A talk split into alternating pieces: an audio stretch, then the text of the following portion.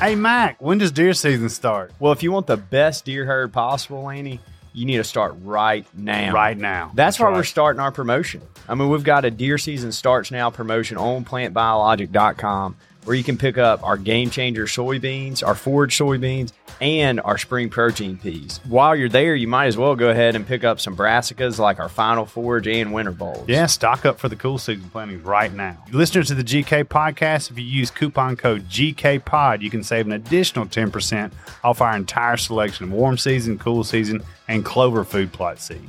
Get started today. Visit plantbiologic.com for an unforgettable fall. Hi, I'm Jeff Foxworthy, and welcome to Gamekeeper Podcast. If you want to learn more about farming for wildlife and habitat management, then, buddy, you are in the right place. Join the Gamekeeper crew direct from Mossy Oak Land Enhancement Studio as they discuss the latest wildlife and habitat management practices, news, and of course, hunting. There's no telling what you'll learn, but I'm going to tell you, I bet it's interesting. Enjoy. Well, thank you so much, Jeff. We appreciate that introduction and welcome everybody to the Mossy Oak Land Enhancement Studios. We're in the heart and soul of the building.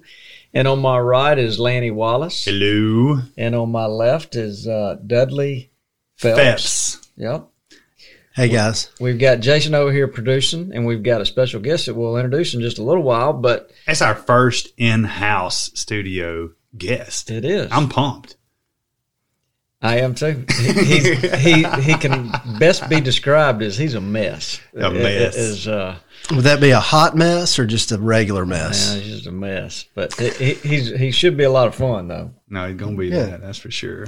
Well, let's before we get on into the show. Um, this show is going to be sponsored by uh, the GamekeepersFieldwear.com. They've uh, last week we mentioned, and it was at the end of the podcast, so I don't know if a lot of people stayed awake long enough to hear it. But uh, they've got that teal special, which is the old original Shadow Grass. Oh, nice. It's a rain suit and pants, and then a bird vest, and it's sixty dollars off.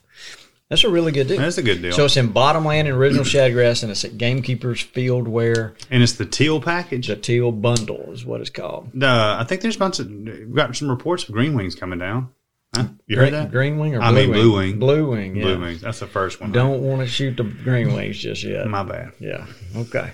All right. So that's, That's that. fine. What else is going on uh, locally besides Lanny shooting green wings? Oh, ow. I'm starting to see some photos filter in on social media of gargantuan bucks. Nice. Oh yeah, there's two that were this week with uh, Mr. David Lindsay killed a giant.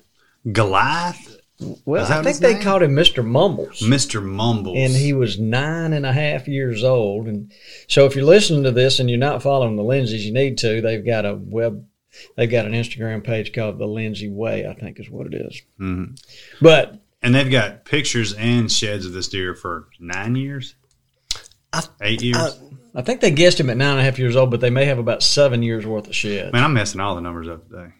You need me to score your deer today, Bobby. he would be a booner. yeah, there we go. So, but it was a giant deer, and then Taylor Drury killed a 171, and that I mean, she is just on fire. Yeah, that that was a beautiful deer too. She's killed some great deer in the last few years. I'm jealous. Well, you know, I texted. I know you texted are. Mark that I, said, I hate to be jealous of a 25 year old, uh, your your 25 year old daughter, hunter. but uh, she's she's been killing a bunch for a bunch of years. No, she's been hunting a long time, that's for sure. Yeah, Th- you know, Mark sent me a text. I think there's a guy, one of his farm managers, and I, I apologize, I can't remember his name, but he killed a giant deer in some final forage. Taylor killed uh, a 170. Uh, you know, think that's gross booner. Both of them were in It- final in forage. final forage, and then there was one other deer, and I can't remember who killed it. But one night on his farm, one evening, they killed those three giants. it must be the seed code. It's the final forage. It's the final forage. It's the final forage. Yeah, that's it for sure. So, uh, look, look, I've been I brought in a couple of them. I'm noticing the sawtooths are starting to drop. Yeah, I know I mentioned it last week, but I'm, acres are de- definitely starting to drop a little uh, in the dense woods. And I'm seeing a lot you are good, good, Uh, good.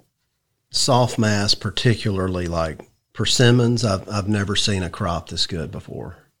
Awesome. yeah, I've noticed there's a couple of uh, ones that I've noticed that, that look pretty heavy, but I didn't think it was like a, you know that much of a bumper crop. That's right. good to hear. And the sawtooths are raining right now.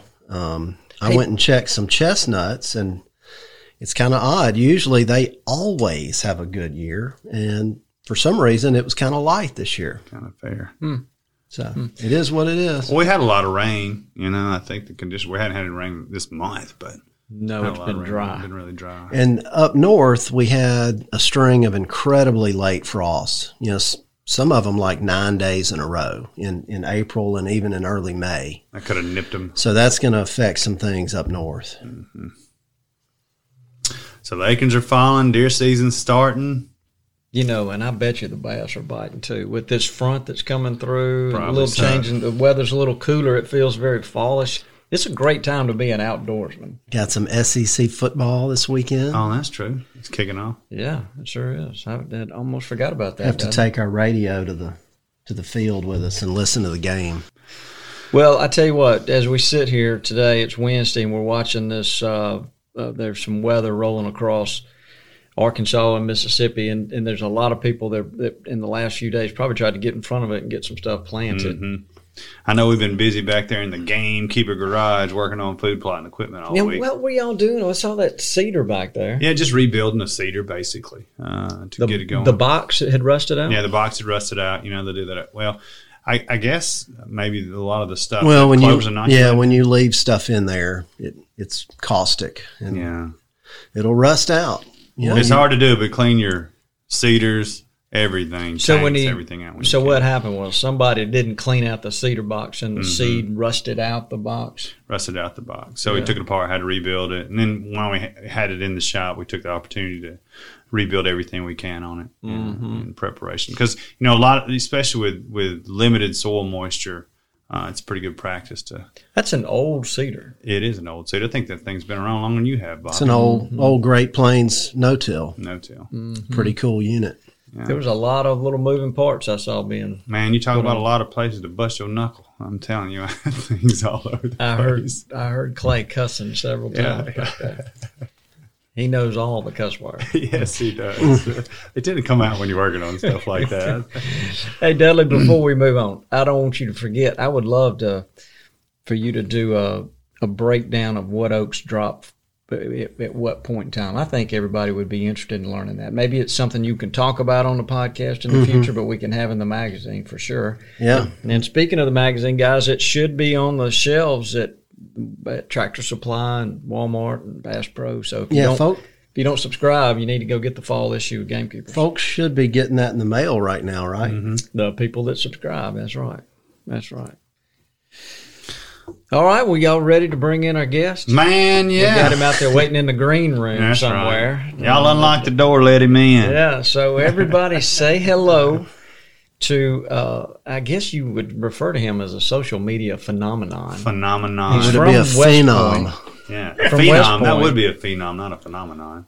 Well, okay. Don't you write books and stuff? Yeah, Well, you know those big words get me all messed up. But I can tell you this: he's got lo- he's got millions of followers, right. and he's uh, he's a funny guy. And his uh, his name is David Ellis, but he likes to be called Y'all. The Y'all. y'all, y'all. Hey, and he's from West Point, Mississippi. Yeah, welcome to the table. All right. There you go. He's getting warmed up over there. Here. All right, guys. Man, I appreciate y'all having me in today. Yeah, well, they tell me you spend more time on Facebook than most fifteen-year-old girls. Hey, you gotta stay, just stay at it. They say if you're gonna be good at something, you gotta stay at it. Stay relevant, man. That's right. Well, you've always got something funny going on. Well, you know, you just have to make it funny sometimes, so you don't look so bad at what you do. There's a lot to be a lot of wisdom in that. That's for sure. So, what do you got going on this time of year? Uh, just still doing a bunch of trapping, I guess, the pig trapping, and armadillo trapping. You know, I catch anything from fur to feelings around where I come Fur from. to feelings. Caught by y'all. Caught by the y'all, baby. So, So- somebody that's got a problem with pigs or armadillo, whatever, they can call you and you'll come out and Get them. yeah, re- long, relieve them of their problem. yeah, I don't have no problem as long as the check's good and the cash is green. Yeah. Yeah. we'll trap for cash. That's right. Well, Hey, he's one of the best I've ever seen at it. I'm not gonna lie about it. So, well, he's I good could- at catching that whole sounder. hmm Yeah, that's the main thing is trying to make sure you get when you go out to catch, you want to catch that whole sounder. You don't want to just come in there and catch two or three like you're. You know, I got a drop trap. You know, which I can drop everything from a cell uh, from my cell phone. Uh, I personally use the big pig trap, but uh, you know they walk around, send you a notification. You watch them walk around in your phone and on your phone, and when they all get in there, you just drop the trap, and then the, the real work starts. But, I bet it does. but it comes a lot of prep before you do all that. You know, you gotta. I do a lot of prep work on how many holes I got in a spot, and then uh, you know how many groups is in that spot, and then when you get ready to set your trap, you got to know which group to catch first. If you got multiple groups coming into one area, you want to catch that last group first and work your way back. That way, the last group never sees. Uh, I say if you catch the first group, then the next two groups are going to come in. They see the traps down with a bunch of caught pigs. They're not going to, you know, potentially not come back. But if you catch that last group first, then the other pig's not coming back to the next day. So you knock them in the head, reset. The next group comes. You catch the second group that comes in. The first group never saw it, and so forth. You work your way back, and next thing you know, you have 30, 40 hogs knocked out off of property. You know, within uh, normally for me about seven days, I can have you know I can have them you know wiped out pretty good. you know that's That- that's thinking right huge. there. and they're they're so much smarter than most of the other Yeah. animals in the woods. Or than even people give them credit for.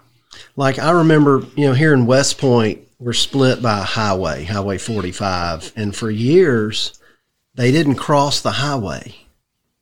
You know, a, a deer. Yeah. I mean, you and you rarely see a pig dead in the middle of the road. They're they're smart, I've never thought about that. uh, but They say they don't. you see everything else run so over they around here. you know, you can't go deer hunting on one side of the highway without seeing several of them Right. or hearing them. And then on the other side, they weren't there forever, and they finally somehow figured out how to cross the road. yeah, obviously safely. smart and hugely social. I mean, I think that's what a lot of Oh, your yeah. strategies are based on.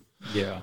But you know, like you were saying, they they can get trap shy Yeah, overnight. That's right, and that's and a lot of people always ask me when they use the box type uh, trap. You know, why? What do you need to do once you catch? And the other ones won't go in. They're still coming to it, but they're not going in. Well, basically, they saw their buddies get trapped. You know, or you know, and and they'll come to it, and they're, they're just spooked about going in there. So that's where the drop trap comes in good play. And you know, you knock the whole sound out. So when that group gets caught.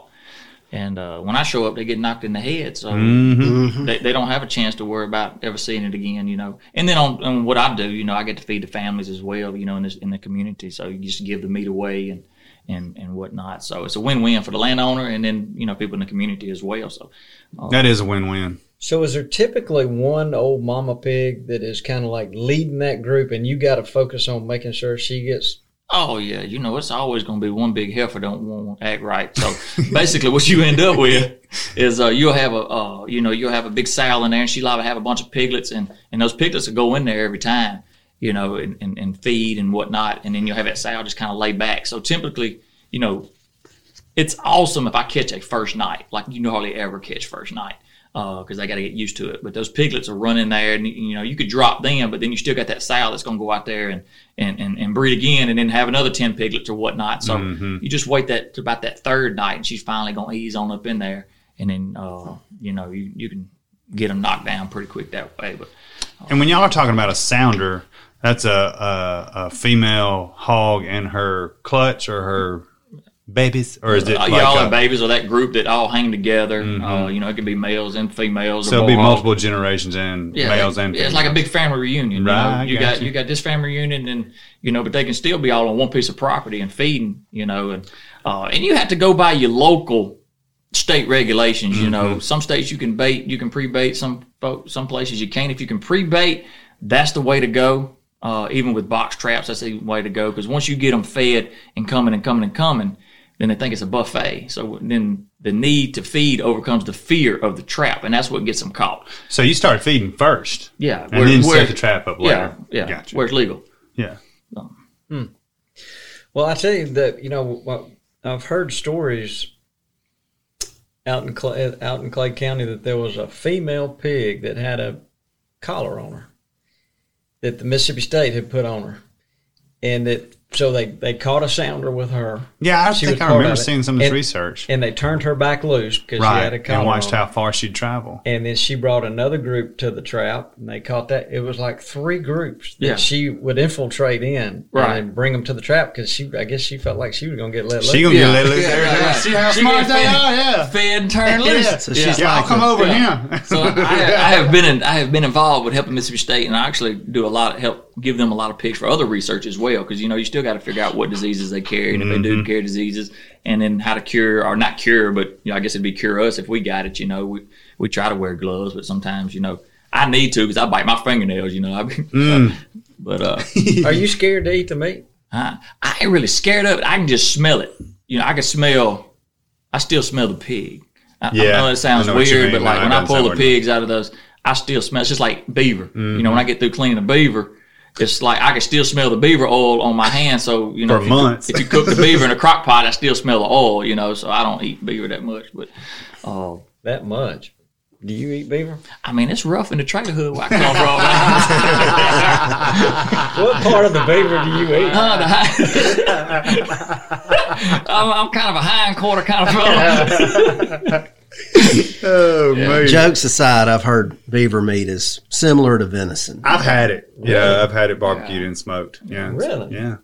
As long as you don't clean them and s- smell your knife. yeah, you don't want to get that, yeah. that castor It- gland on it. I think I, you know, when I was a youngster, we hit them pretty hard, and I've I've had to throw knives away from cleaning them. It's just It's, it's yeah. Well, I caught some beavers for you one time, Bobby. Like I said, me, oh, I give them to a fella. Matter of fact, I gave about three of those away to a fella at the store that wanted to eat them. He said, that "Grandmama cook them good." Is that right? Mm-hmm. I remember those. They were huge, and they had the biggest teeth I ever saw. hmm That's why. I, and But I didn't look at them and think, I'm gonna, I'm gonna eat one of these. Yeah, but they was good. I mean, I like the the ones I caught at your place. I mean, I like those kind. I mean, big bone and wide tail. That's the Mm-hmm. ones you want right there. So do a beaver's teeth ever quit growing? Is that a fact or fiction? Thought, you know, here comes a random you know, fact that, from Landon. yeah, that may be a wise tale. A wise but tale, I guess they it.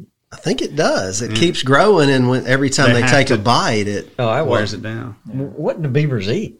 wood Bark. Do, do- do they? The bark. That's what they actually eat. That's their. That's, diet. what, that's what you see. You see a hut, and then you'll have a beaver brush pile. Is what I call. I don't know what the actual Yeah. word brush pile is, and that's what they, they put all that up storage, and that's what you see. Uh, they'll just feast off that through the winter, whatnot. So that's why they're cutting the trees down. They go over and putting in a pile. It ain't always just their hut. That's their that's their storage for the winter. Uh, So they don't look out there at the woods and just think yeah, let's that's go. that's the grocery store. That's, Yeah, that's, they, they storing up a little bit. I mean, that's that's what I've always been told. Professor Cleveland's got it right here. The beaver's teeth never stop growing. oh, good, Cleveland. Yeah, yeah. It's, Chewing on tree trunks and branches keep teeth from getting too long. That's kind of like guinea pigs. I think they're the same way. You have a guinea pig? I don't have a guinea pig, but I've heard that about well, since we're going to talk about things we just hear. but, but yes, going back to the pigs, talking about, I've worked Mississippi State with the collars, and, and you can do that. And so normally what we would do was go in there and keep one sow and uh, pop all the, uh, take care of all the rest, and then turn the one loop back loose. And we had GPS on her all the time. And uh, we could go down to the, you know, you could walk right up to her. You know, potentially you could walk right back up to her. That's how good the GPS was. And uh, but sometimes talking about coming back, it wasn't about them coming back to the trap area of the St. Peter's property. You would watch where she would go, and after a week or so, you could see she was hanging in that area, and you could go there, and she had found and got with another sounder. So then you could go to a landowner and say you would look up on the map and see who the landowner was at that time, and then you would say, uh, "Can I go in here and trap?" So what you would do is you go there, and then you would be ready, and you would trap. You trap that sounder, turn her back loose, and then she would travel again. She'd liable to go up to five miles, you know, because I mean, once you knock out a couple of sounders, you know, in a certain amount of square footage, and then after you kind of knocked out that big block, you would, uh, you know, knock her in the head, get your collar back, and go put it on another. Go find another. Mm-hmm. Well, I tell you, it's amazing how much time and energy is spent on researching them. I know in the past decade, all the land grant institutes have been really getting after it. Aren't they saying it's 1.5 billion dollars worth of crop damage a year? it's Yeah, it it's is a, in the billions. Gotta be. it's a high number for sure. I mean, they're so trained out there at, the, at Toxie's farm. As soon as the planter goes in, they go and eat the corn out of the row. Yeah, if it starts eat, if they ever start eating the beans like they do the corn, then Mm-hmm. that number's going to be twice as big. I read somewhere that there are wild pigs on every continent of Hmm. the world except Antarctica. Yeah. It's frozen pigs. And they'll be there. Yeah. They'll be Give them a minute. We'll figure out how to grow corn down there, and they'll be there. So, t- tell me about uh, uh, uh, like a big old mature boar. Is he hard to catch? He can be. Uh, he's once he's caught, he's more hard to handle. Once he's caught, but they're so bad. But yeah, they are hard. It's just like it's just like anything. Anything that's mature has just pretty much seen some of everything. So, Right. Uh, I actually had a big old. I mean, I've caught some giant boars, and uh, they're What's- fun what- to catch. What's a big one? I mean, my biggest is just 350, but I've, I've caught several 300s. But anything with you know with two two to three inch teeth is, is You know, and that pig, he is an athlete. I have seen him do some amazing things. I know you have. So, what's a pig, a three hundred pound boar? What's he? How old is he? Oh, I don't really know how to judge them on, on age myself, uh, because some I've caught small boars that 180 pounds that had teeth just as big as the ones I've caught that's 300. So I don't know if it just has to do with the resource of of feed, whether it be corn and, and, and sweet potatoes, opposed to going up in the hills and you know eating pine corns and acorns. You know, Pine corn. Well, you know they, probably, they have a lot of pine corn like over that. in the hills. Write that down. Pine corn. We might use that later. you know. I mean, So, uh, acorns. So I know we're talking about pigs, but have you done any like local jobs where you had to, you know, I don't know, get bats out of somebody's house, or do you get into any of that? Yeah, well, I get into. I try to stay away from the bats ever since you know I heard about the, the COVID everything. You know how that started. So I can handle your bat problem. I don't mess with them bat problems no more. Lanny and a Flying squirrels. But I do. Uh, I catch a, a lot of armadillos. Anything that you know that bothers a land on, homeowner, I guess. Would say. Okay. Possums, coons, skunks. You know, uh, I do a lot of trapping out at Old Waverly. Uh, I caught 31 animals underneath one house before. And Wow. 14 of them skunks. That mm. yeah. like possessed house. yeah. so, how do you approach a trapped skunk? Oh, well, usually I'll be like, amazing grace. That's generally how I start off. but you know, you end up, you know, you can. A lot of people say just go ahead and cover up the trap with the, with a uh, quilt or a towel or, or something, and then trap him. But you know, I've tried that. I put the trash bag over. You know, I use Duke trap, cage traps. Uh, and a lot of times they say do that, but what happens is they just sit in there and they just reach through the cage and they just pull it all. And when you get there, you, you got a You're big looking wa- at yeah, you got a big wad anyway. So I just walk up there with my little old sheet and I just sing real Mm-hmm. soft and cover him up, put him in the back of the truck, and uh, you know I'll take him off and tend to him somewhere Mm-hmm. else. You know. I tell you what, the twitch of a skunk's tail, that's something that's inherently programmed in all of us, I believe. You Yeah, see you that, ain't none but running. Yeah, you, you got you you got to read them because, like I said, they- they got different models. They'll look at you and they're like, they'll start just kind of. I'm gone. Yeah, they're kind of twitching. Yeah. yeah, they're kind of twitching, and they're like, and then they'll start patting their feet, and that's just one noise. And then they'll turn around, Mm-hmm. and if he's turned around, it's okay. He's gonna puff his tail up a little bit. That's fine. But if he ever if he ever turns around and then turns around and looks at you, He's aiming. he's aiming. That's right. it's coming. How far can that thing shoot up? Oh, I, I've had them shoot. I don't. I want to say at least four, four or five feet, maybe. You know, I mean that's that's basically the the comfort zone that when I've seen them kind of get testy. But you just got to stop and just, you know, I don't let them bluff me. Yeah. You know, I don't. You know. I, I ain't a big fella. I ain't built like a man, but I am a man. You know, I don't. I don't let nothing bluff me. it's like you're gonna learn today. so, but, you know, we catch possums and skunks and coons and armadillos at people's houses all the time, and get up in the attics and uh, get the squirrels. I finally got me a squirrel, so I did a snake job the other day, and I told the lady, "Don't worry about paying me."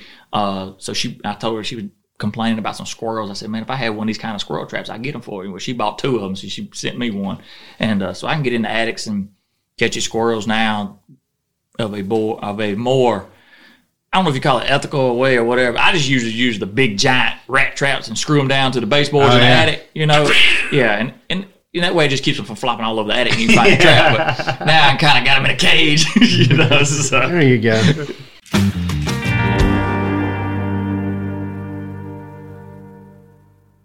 The Gamekeeper magazine is our life outdoors on paper. We love Gamekeepers Magazine. It's full of great information. Full of ideas on how to make the habitat better. From plots to trees to whitetails and waterfowl. It's total farm management. There's so much information in Gamekeepers, especially when it comes to managing your property.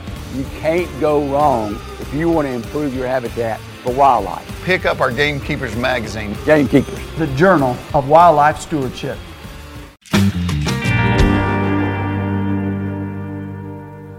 Well, uh, let's let's circle back to the the big boars. That really yeah. interests me. I, this property that we've got around here to hunt is just it's run over with riddled pigs. with them. Mm. But about every two or three years, there'll be a 250, 300 pound boar. And a couple of years ago, Larry Moore, who's we're in this little club together, he I've got a photograph. He caught about a 300 pound pig in a in a trap. Right and he pulled up and looked at it out of his truck and like, oh my gosh, there he is. And the the game camera took a photo, and this thing looks like, uh, I mean, he is just muscled up and bristled up. He's huge, right? And Larry has to go back to his truck to get his gun. And in the meantime, it's a four and a half foot fence, and that pig jumped over jumped that out. four and a half foot yeah. fence. Look at that them front paws over the top of them, yeah. kicking. It's crazy. They'll climb it like a ladder. I mean, mm-hmm. I've seen traps. We've got multiple traps that, that, a lot of people use, and, I, am involved with a lot of people that do a lot of trapping. And uh, I've seen the video of them jumping over seven foot fences, uh, seven foot trap, you know, panel traps and stuff like that. So I mean, they can do it. They don't know they can jump until it's life or death. Pretty well, much. It's time to go. So it's time right. to go. You know. We trapped one one time and uh, out here at, at Cottrell uh, and pulled up to him in the truck and saw how big he was and, and raced to knock him in the head. And he just went ahead and bulldozed and broke a T post off. Boom! Mm. Tore the whole trap down. Off he went. Yeah, key, Snapped it in key, half. The key is to, for me, of course, I got it on my cell phone. The big ones, the ones that you know that's probably going to jump and act a fool, just go get them at night. Mm-hmm. They're less apt to just, they can't see the, they can't see the land on the other side of the trap. So they don't know that they're jumping to anything, right? They're just uh-huh. they're just trying to go through something. Mm-hmm. But once it gets daylight, sunlight gets on them, anything like that, it's, it's life or death, and they're, they're gonna they're gonna learn that they can jump, and them dudes can jump. It's mm. amazing. It really is. That is amazing. So, so yeah, go nah, ahead. Go you. you, yeah, you. Well, I was this. Uh, can a guy? I mean, like if you're deer hunting and you see a big pig, you hear one grunt or squeal. I mean, I've had some just really, actually fun encounters with them. That you know, I don't, I hate them. I don't right. like them. But deer hunting, I've had some. Boy, that ended up being a fantastic hunt because of a big pig. Can you can you call them? Is there anything you can do to? Will they come to us if you squealed at them or grunted at them? They probably will, y'all. I mean, they got the word out about me, so they ain't. they ain't gonna get scared. They, they don't want to be caught by the y'all. but that's pretty catchy. Have you? Did you just think of that, or that think, yeah? No. I got all kind of slang talk. Uh, but yeah, I think you can call. Them. I mean, they make pig squeals and everything else. But like when you shoot one, if you shoot so if you got the sounder of the mother and you shoot the, the, the sow first, all right, so the regular piglets are gonna are, are gonna be there. Uh, and it's the same way if you got more grown pigs. If you, a lot of times if you shoot one and, and she does squeal, they all kind of huddle like they're they're trying to figure out should we protect her or something wrong, and then it'll get you a few more shots off. So uh, I would think you know if you could you could should be able to squeal one up. You know, um, I, like I said, I probably couldn't. You know, yeah, yeah. Then you out. Well, so I so I got one more question. Then I'll I, I feel like I'm hogging the mic here for Lanny and Dudley, but these big 300 pound boars. If you're sitting in a deer stand and you've got a 243 or two set whatever rifle it is, where would you shoot one? I mean, I like the forehead myself. so you brain them? Yeah, I try to brain them in the ear hole. You know, when I'm shooting them in a trap, I just shoot them with a 22. So between the eyes or right behind the ear because um, they only have they have a small brain and and it's only a small hole right behind the ear. So if you you know I know on, on here y'all can't y'all can't see me, but they can see me. You, you kind of angle up behind the ear and to the back of the head, right? And uh, everything else is meat. And so that's the kind of way because when you shoot, it there's so much fat on them, it's so much muscle, uh, it doesn't bleed out. So mm-hmm. when you shoot them, unless the unless the percussion or concussion or whatever you want to mm-hmm. call it, unless it kills it, then uh, and it runs. It's not going to bleed. It's going to clot back up real quick, and then that's why a lot of times you see big when people do kill a big boar, it liable to have an error in it. You liable to find an old bullet in it. You know when you're when you're cleaning it out, And that's that's basically what I've learned is uh, that's why they're just so tough because Mhm. those boars they're made for fighting.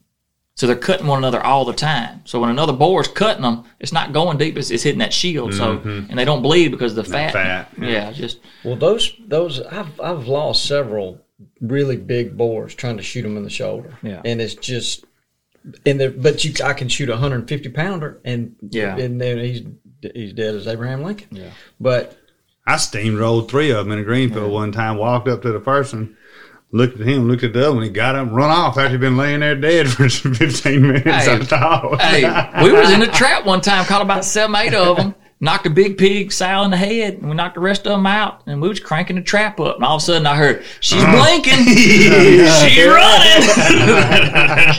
I was like, "Well, we lost that one," Yeah. you know. And she was a forehead shot, so I mean, you know, they tough. some of them girls, some of them old girls, just tough, man. Mm, mm, I mean, everybody's out to get them, and they're just still everywhere. Yeah, and I try to tell people all the time. You know, I know a lot of people want to hunt them, and and, and it's so hard because I want to trap for everybody, but everybody doesn't pay, and I really just can't hardly keep up with the paying customers now. But you know, a lot of people think that's just something else for them to hunt, but in reality, knocking one or two Mhm. hogs, you know, when people can come in and actually real trap them, I call real trapping like I do, and knock out sounders, and you still got you're still gonna have some that you can still hunt, but you know, some people just like to go to the woods and see thirty hogs and be like, I shot one. Yeah, I think that's how they kind of got here, wasn't it? Yeah, somebody had to bring them. Yeah, somebody had to bring something. Just you know, domestic pigs getting out.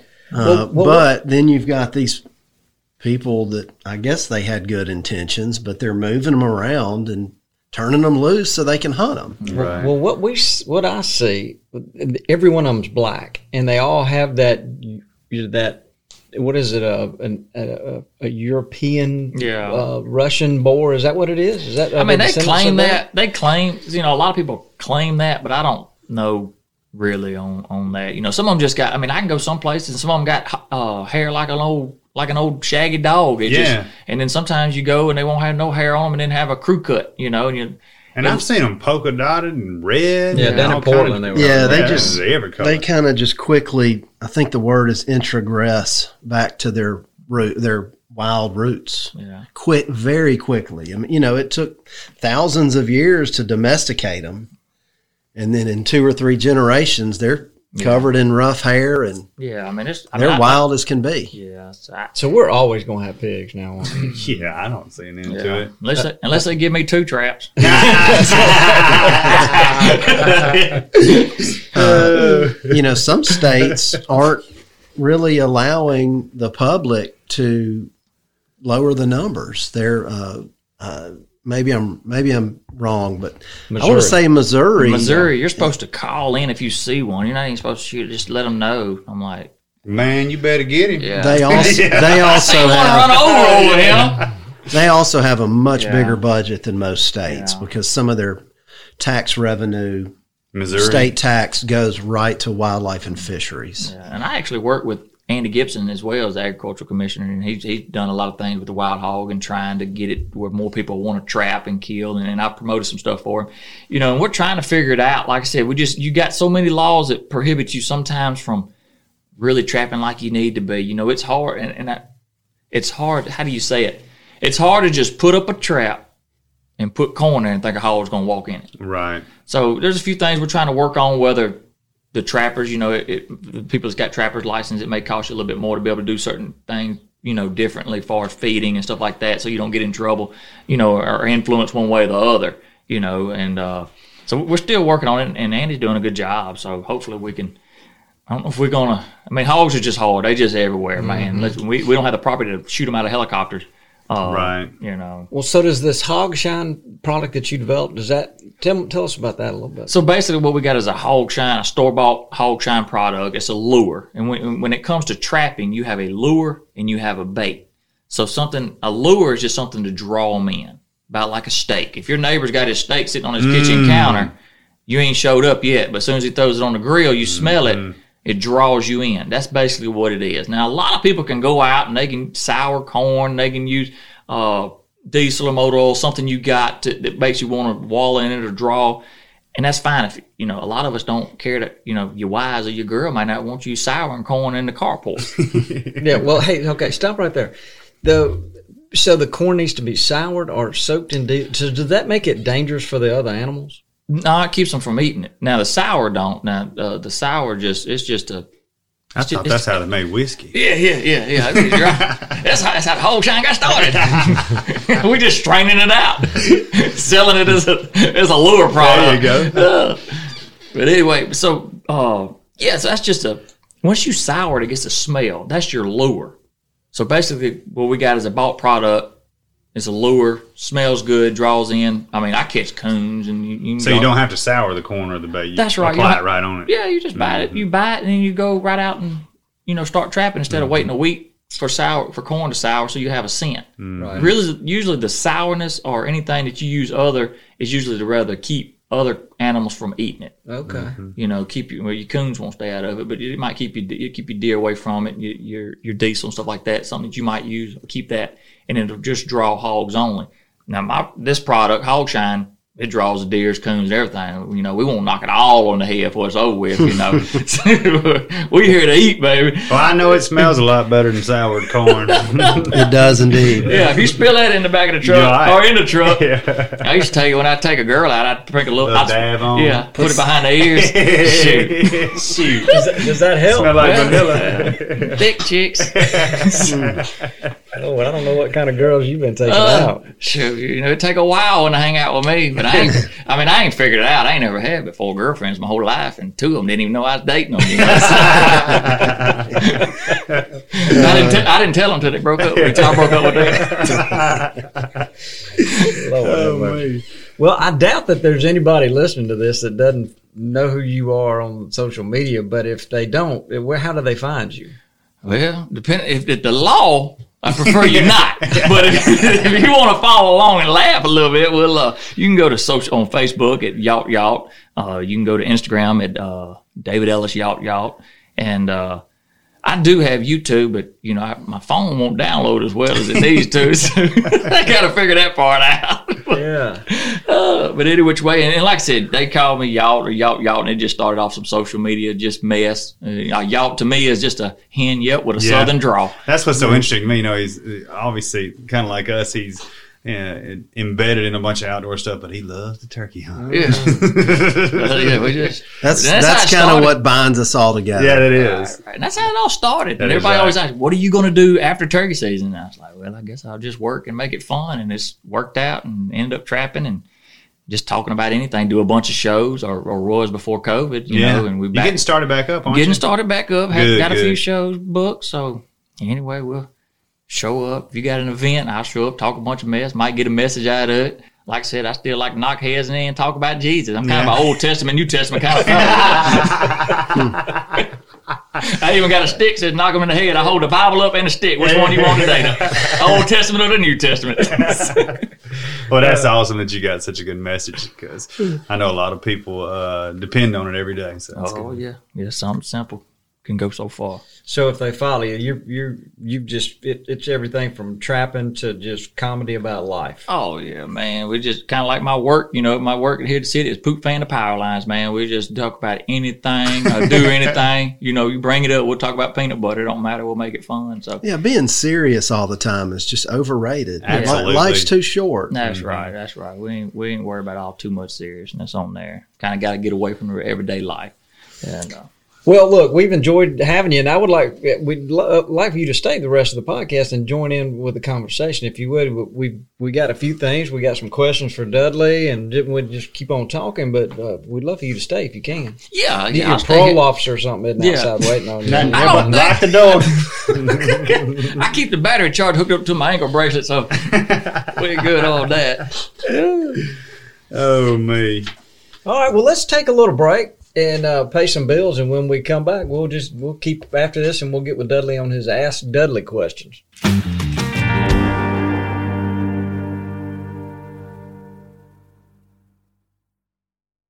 When I first bought this farm a short time ago, every single field was grown up with brush 8 and 10 feet high. But it went from that to this. And even though I planted biologic with very little moisture in the ground, I was really amazed at the results. I just sat in this field with my wife as she shot her very first deer. We could not be happier. We made a memory that will last a lifetime, all because of the effectiveness of the best food plot seed on the market. Biologic is better seed, pure and simple. Log on to plantbiologic.com to learn more. Hey folks, it's Jeff Foxworthy. You know, when I was a kid, my dad bought back the farm that he had grown up on, and I absolutely loved that place. I knew every square inch of it. It truly was my favorite place on earth. And when you're looking to find a favorite place for you and your family, Mossy Oak Properties can help. Visit mossyoakproperties.com to begin your search today.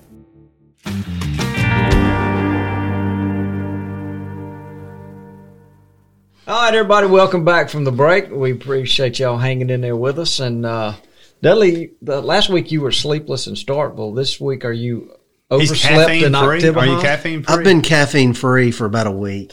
Is How's it doing that? good? It's helped tremendously. Oh, you So- got a smile on your face. Yeah, I'm sipping on decaf right now. It's pretty good. So you And, uh, getting a good night's rest now? I am. So I I found I was just drinking coffee all day at the office, you know, talking to customers on the phone and All coffeeed up at the house. yeah, at and I wasn't sleeping and I tried everything but quitting caffeine and so I don't really miss it. Yeah. I'm sleeping good. Yeah, good for you. Good for you. So Well, look, we've uh, we, we've got David Ellis, for, uh, also known as Yacht Yacht, The here Yacht with us. Yacht. Yeah, and uh, There you go. I had a question that I thought of during the break that um, I wanted to ask you, you. Obviously, with you catching all these sounders, you've got a lot of pig meat to dispose of. What do you do with it? All right. Well, I used to try to handle it myself, and I used to have people come in at my work and handle, get the hogs out of my truck that wanted them.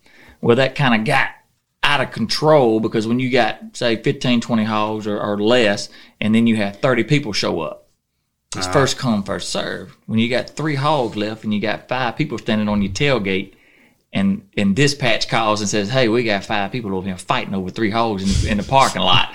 what you want to do about it? I don't know, call the law, you hmm. know, split the hog or something." So I now I have a guy that comes and gets every one of them, no matter how many I got, and then he distributes for me. So when they call me, people want hogs, I give him the contact information, and he handles it all for me. So you have a pig distributor. Yes. and you processing them too? He is. If you want it clean, he will clean it for you. If Yeah. you if you just want the hog, he'll give it to you. I mean, we're not. You can't you can't sell hog meat or anything Right, like that. So sure. uh, he's just a guy that he gets fed, and then he just handles the business part of just trying to get it out there before it ruins. Because this time of the year, uh, Well, I you was got to told- be quick. Yeah, I was told that you were very mindful that there's some needy families in the community, and you were making sure they got. Yeah, yeah, yeah. I mean, that's that's generally. I mean, most most everybody that. Be honest with you, if you're taking a wild hot hog this time of the year, you need the meat. You know, and that's basically what we're going to in those communities. Uh, and like I said, this guy does it for me. And also, we're working on something here pretty fast, and I hope it goes faster than. what- I hope it goes really fast. But uh, so we're feeding like six, seven hundred families a year right now.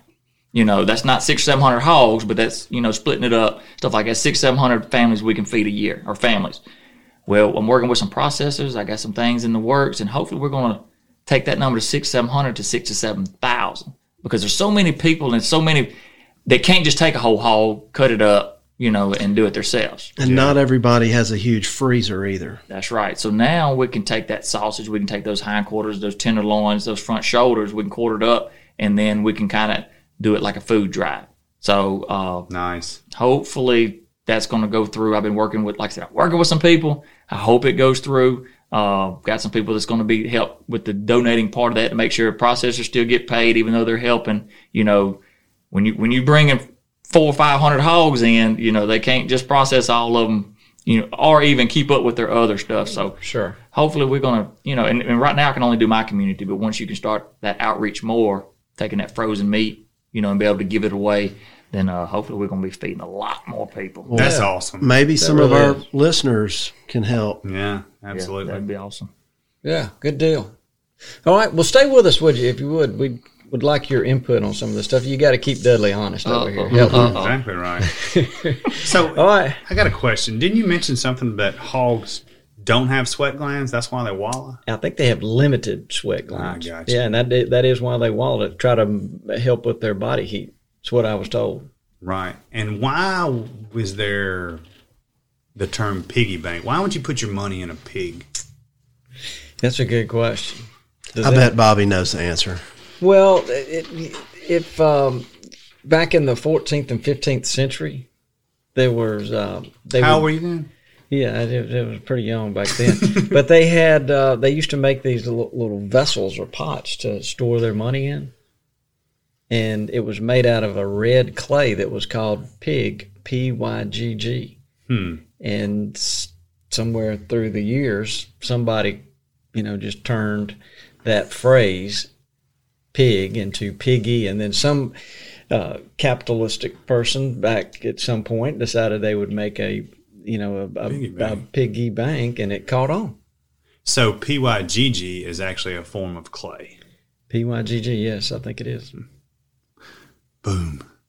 It, it you know, Does somebody the things wanna- that you'll learn on this broadcast. I'm telling you. Yeah, Does somebody want to fact check that? yeah, go, yeah. Yeah.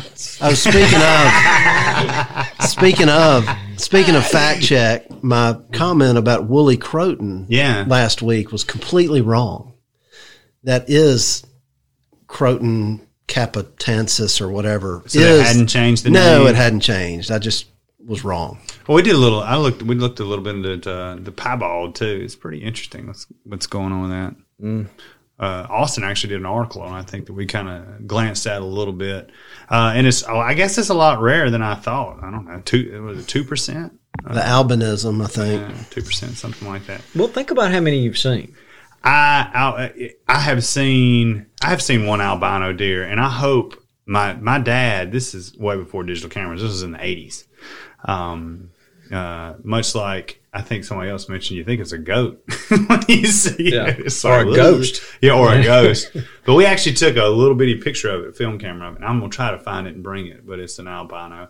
And I've seen maybe one other piebald, I think, uh, in in my career in the woods. So an albino would be even rarer than a piebald. Yeah, Mm. Yeah, the what I'm looking at right here, my little cheater notes. Yeah. Yeah, less than two percent are piebald, and much rarer is true albinism. yeah, one in thirty thousand or something like And that. And then the um, piebald, another word is leucistic Mhm. or leucism, leucism, leucistic.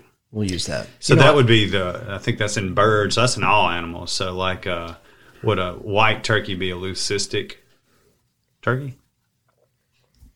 Gosh, you know, once again, I'm going to say Yeah, I'm not a biologist. There I go. I'm jumping around. So, Jason, you might could Google this and find out, but I think there's a part of the country, like in Minnesota, that has a white deer herd. Yeah. Uh, and I think it's Minnesota or Wisconsin. It's somewhere up north, but they're they're just supposed. I've seen a lot of photography of them. They're just supposed to be beautiful, and they look like ghosts walking. Right. There's a couple of towns uh, up north also that have albino squirrels. Hmm. How about that? Yeah.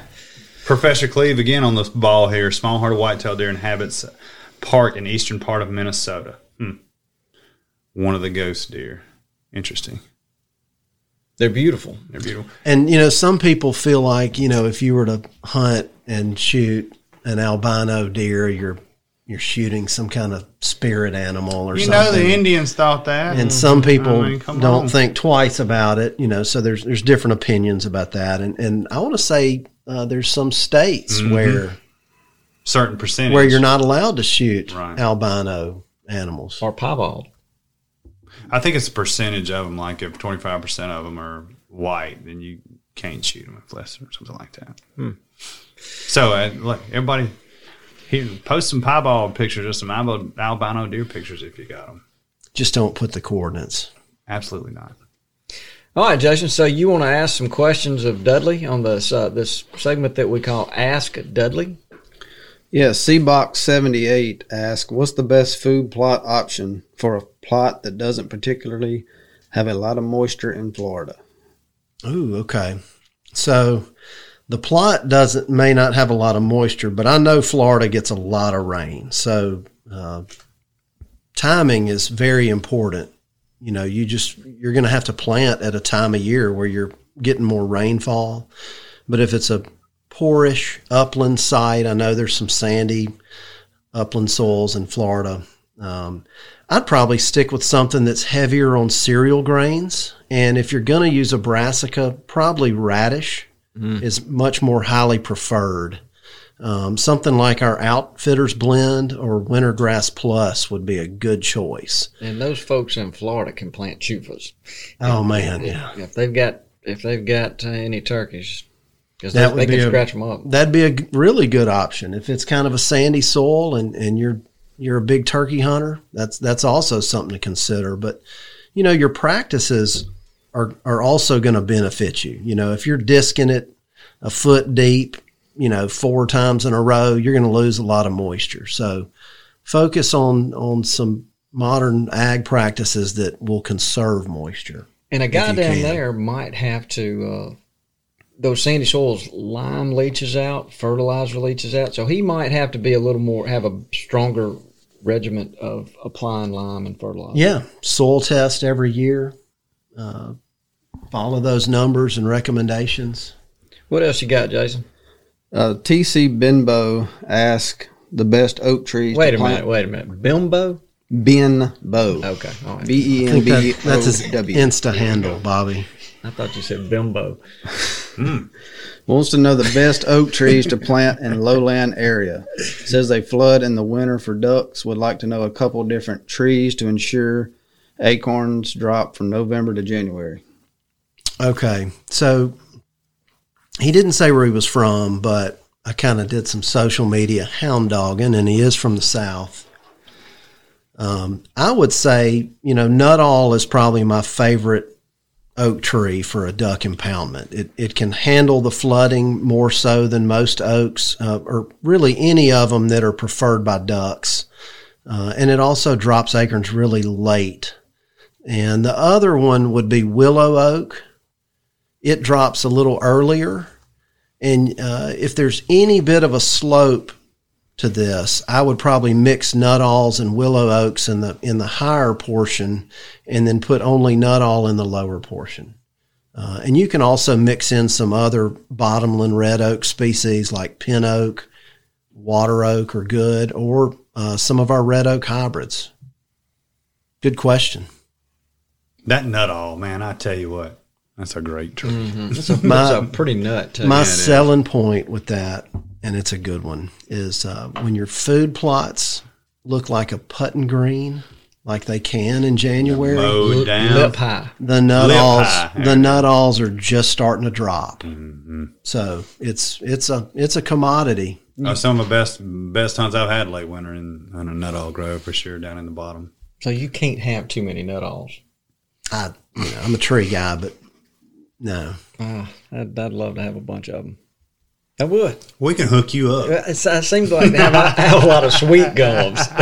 I'd like to get rid of my sweet gums and get some nut Yeah, alls. get some nuttalls. well, That's we exactly can right. we can we can teach you. Yeah. So Jason, you got it. Is uh, was that it? Okay. Good. Good. All right. Well, Dudley, uh, we need our audience to ask you some more questions. So hopefully uh, they'll they'll do that. We appreciate those guys. Keep And- them coming. For sure. So uh, I want to ask our esteemed guest one more question. Um, I'm hoping in the next week or two that we do a podcast on long tailed cats. And I wanted to ask your opinion of them. And as much time as you spend in the woods day and night, have you ever laid eyes on one? Well, I can put it to you like this: you ain't supposed to catch no wild cat that got a long tail, and you ain't supposed to catch Bigfoot. So I couldn't tell you the answer, even if I even if I wanted to. I'm a believer. I'm a believer. I've seen one. Yeah. So, and I wasn't trying to trap it. Well, I just asked if you'd seen one. I'm not asking if you Well, the thing one. is, when we start seeing things, they, they'll shut it down. See, they'll shut Uh-huh. my trapping down. Ah, we don't see any over there. Yeah, I ain't seen nothing. yeah. None of those They- rare. the man of mystery. Yeah, they were like, uh, What about you, Dud? where your trap tags at? Um, I kind of just follow the science. Uh, I'm sure there's some cats that come over from the Ozarks or from Colorado or something. You know, they migrate. You get one that's in the mood to move around, and he's going to come through and get on somebody's camera. But I don't think there's a population of them. Yeah. And I don't, I don't think the whole Black Panther thing is true. I don't think there's a population, never been there, but I, I, I feel like they move through. From my experience, the one I saw was definitely moving through. There are so many stories. I'm telling you. And they're, they're all over the South. I'll believe seeing anything though for a minute. Yeah. I mean, they say they're black bears. I ain't never seen one in Mississippi. Hey, they walked across Mississippi. They had a video of one migrating. So that, that was I was going to bring that up. I mean, if black bears walk across Mississippi, what's to keep a cat? You know, from doing Right. too. They're here. I mean, Yeah. they, they say there's a million dollars cash out there too, but I ain't seen I'm it either. find so it. I But it does seem like they, you know, they do. They would have established travel corridors. I don't know, man, but I just know what I, I mean- saw, and I got a witness too. I mean, some people like to travel a lot. I mean, why can't some individual mountain lion decide I want to I want to go on a mission? I don't think what I saw was a mountain lion. You know, to me, there's a distinct difference between a swampy cat and a mountain cat, and what I saw was definitely a swampy cat. So you, what you saw what was one of these jaguarundi. I believe so. This thing, you know, was 75 pounds, you know, maybe 60, 75 pounds, long Mhm. tail, loping, uh, came out of a, uh, a, a beaver pond, basically crossed a road and into a pine plantation. And I could not find his tracks.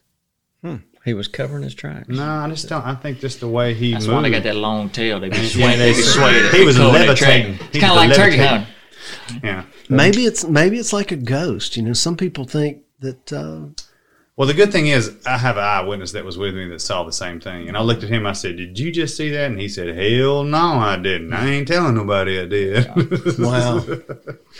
but my father-in-law swears he saw one. yeah, I mean, I, I'm not. Look, I'm. I've been in the woods my whole life, and I know what I saw uh, was a cat. Was a cat, but I can tell you if I do see it, I'll make it viral. There you go. I will make it viral. But yeah, we've there's what is it, jaguarundis that Mhm. come from South America, South and, America. and then you've got ocelots that could possibly come over here. And it's and it's very possible that a Florida panther could ease up from that direction. Right, Florida mean, panther. I was or in the, Alabama. or the or the uh, the pan, you know it's the same genus and species. What is it, Felis concolor? Right. Somebody fact check me. I mean, you know, You're, you're pan- saying right. Like, do you know that What? When he said it's Felis concordis, I, did and, I even and say you that? went I just right? wanted to say something, so I must agree with him so he'll get off. We just agree with the smart yeah, yeah, exactly. He sounds so smart. He's got to tell the well, truth. well, you threw me off when you said right. Like you, you I don't question him on scientific names. I just don't because he's got them. yeah. You know. Well, I will tell you one time, jump off real cat, uh, cats real quick. I caught a coyote one time. We had some neighbors move into the land next to us, and I was trapping right on the edge of the line on a little road. And this man was going deer hunting that morning. He's walking down this road in the dark, and I caught a coyote right there on the edge, and he never saw it. And when he come up onto that coyote, that coyote stood up on him within two or three feet from him. And uh, he shot that coyote. All, all the all the shells he had in his gun, he shot that coyote right there in that trap. And uh, I come down at daylight and had that dead coyote, and he come up there and uh, he said, "Man, I didn't know he was in a trap." He said, "I just walked around this corner, and he said that thing stood up on me. He said I didn't know what it was, but I knew I was gonna kill it." it wasn't gonna get me. it wasn't gonna get him. And then a lot of people see those mangy coyotes and think it's a, a cat too. Yeah. You know, just a hairless coyote. Well, I'm excited. We're going to talk more about it because I want. I hopefully somebody's out there shared mm-hmm. the same experience I have. You know, but the way a cat moves, you know, it's very distinct. Very looking- fluid. Very fluid. I've been looking at deer and hogs and everything else my whole life, and nothing moves like that. It doesn't surprise me at all that you've seen one. No, I'm telling you. But you know, then to your point, you know, in Florida, like they know where the Panhandle is, the state line is. You know, what I mean, That- eh, I mean, you know, Well, there- it's Yeah. it's ridiculous to say that there's not a long-tailed cat in Mississippi and Alabama, but there are along the coastlines. well, I can tell you this: if they make me the dog catcher here in West Point, Mississippi, there won't be Oh. a feral cat left in Clay County, whether he got a short tail or a long tail. 'cause I, I can't stand them walking on cars. Oh me. All right, so I'm pumped about the long-tailed cat. Yeah, I am too. I got a couple of guests. I don't want to let the cat out of the bag. Oh, dude, so good with it. You know, he, he was hogging all the time earlier. He's letting the cat out of the bag. Y'all, he is full of it. If It's you all right, that man. but, but I will tell you, if y'all need me to come back in as a special guest when it does the trapping or stretching stories, need you know that too. Come I'll on. be glad to come back. But I want to say I appreciate y'all having me, and I hope everybody on here has a good day. God bless you, and as always, Jesus loves you. There you go. There he is. That's That- awesome. They went running off right after that. He's something else now. He the the people eh, they need to go follow him because he's a he he's a pleasure. He he's really a mess. Is. Yeah, he's a mess. And a very, you know, he is super indicative of the culture that, you know, birthed us all. So super cool to see that. Well, he's he's and he's a good guy. Yeah, he's a good guy. He really is. Does a lot for the community. I mean, the first time I started talking, I mean, I knew him. My, uh, of course, my uh, wife went to high school with him, but um, came by and we were talking, and he was. It was in the middle of the summer, and he was taking donations for a fan drive because working, you know, in the utility company, he knows it sees a lot of people without air conditioning, and Mhm. everybody knows how hot it gets down here in the summer, uh, and that's what he was doing. So.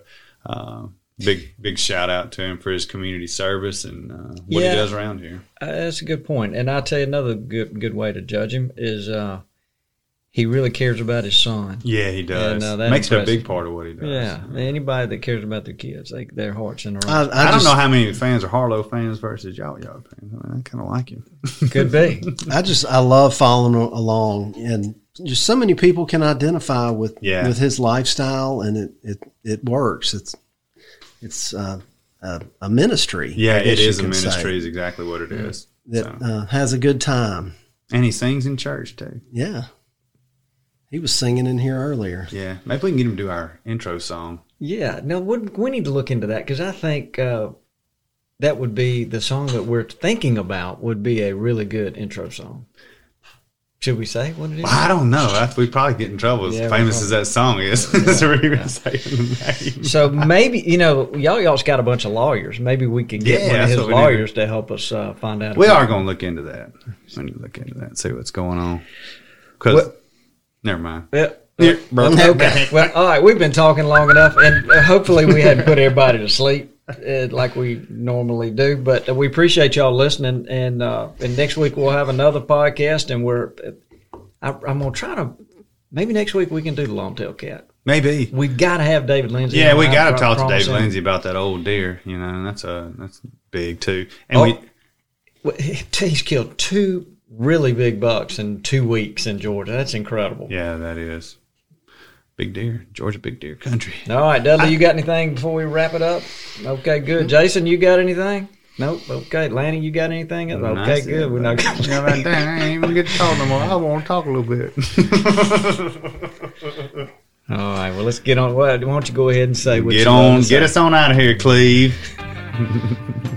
Thanks for tuning in to this week's episode of the Gamekeeper Podcast. And be sure to tune in again. Subscribe to Gamekeeper Farming for Wildlife magazine and don't miss the Mossy Oak Properties Fistful of Dirt podcast with my good buddy, Ronnie Cuz Strickland.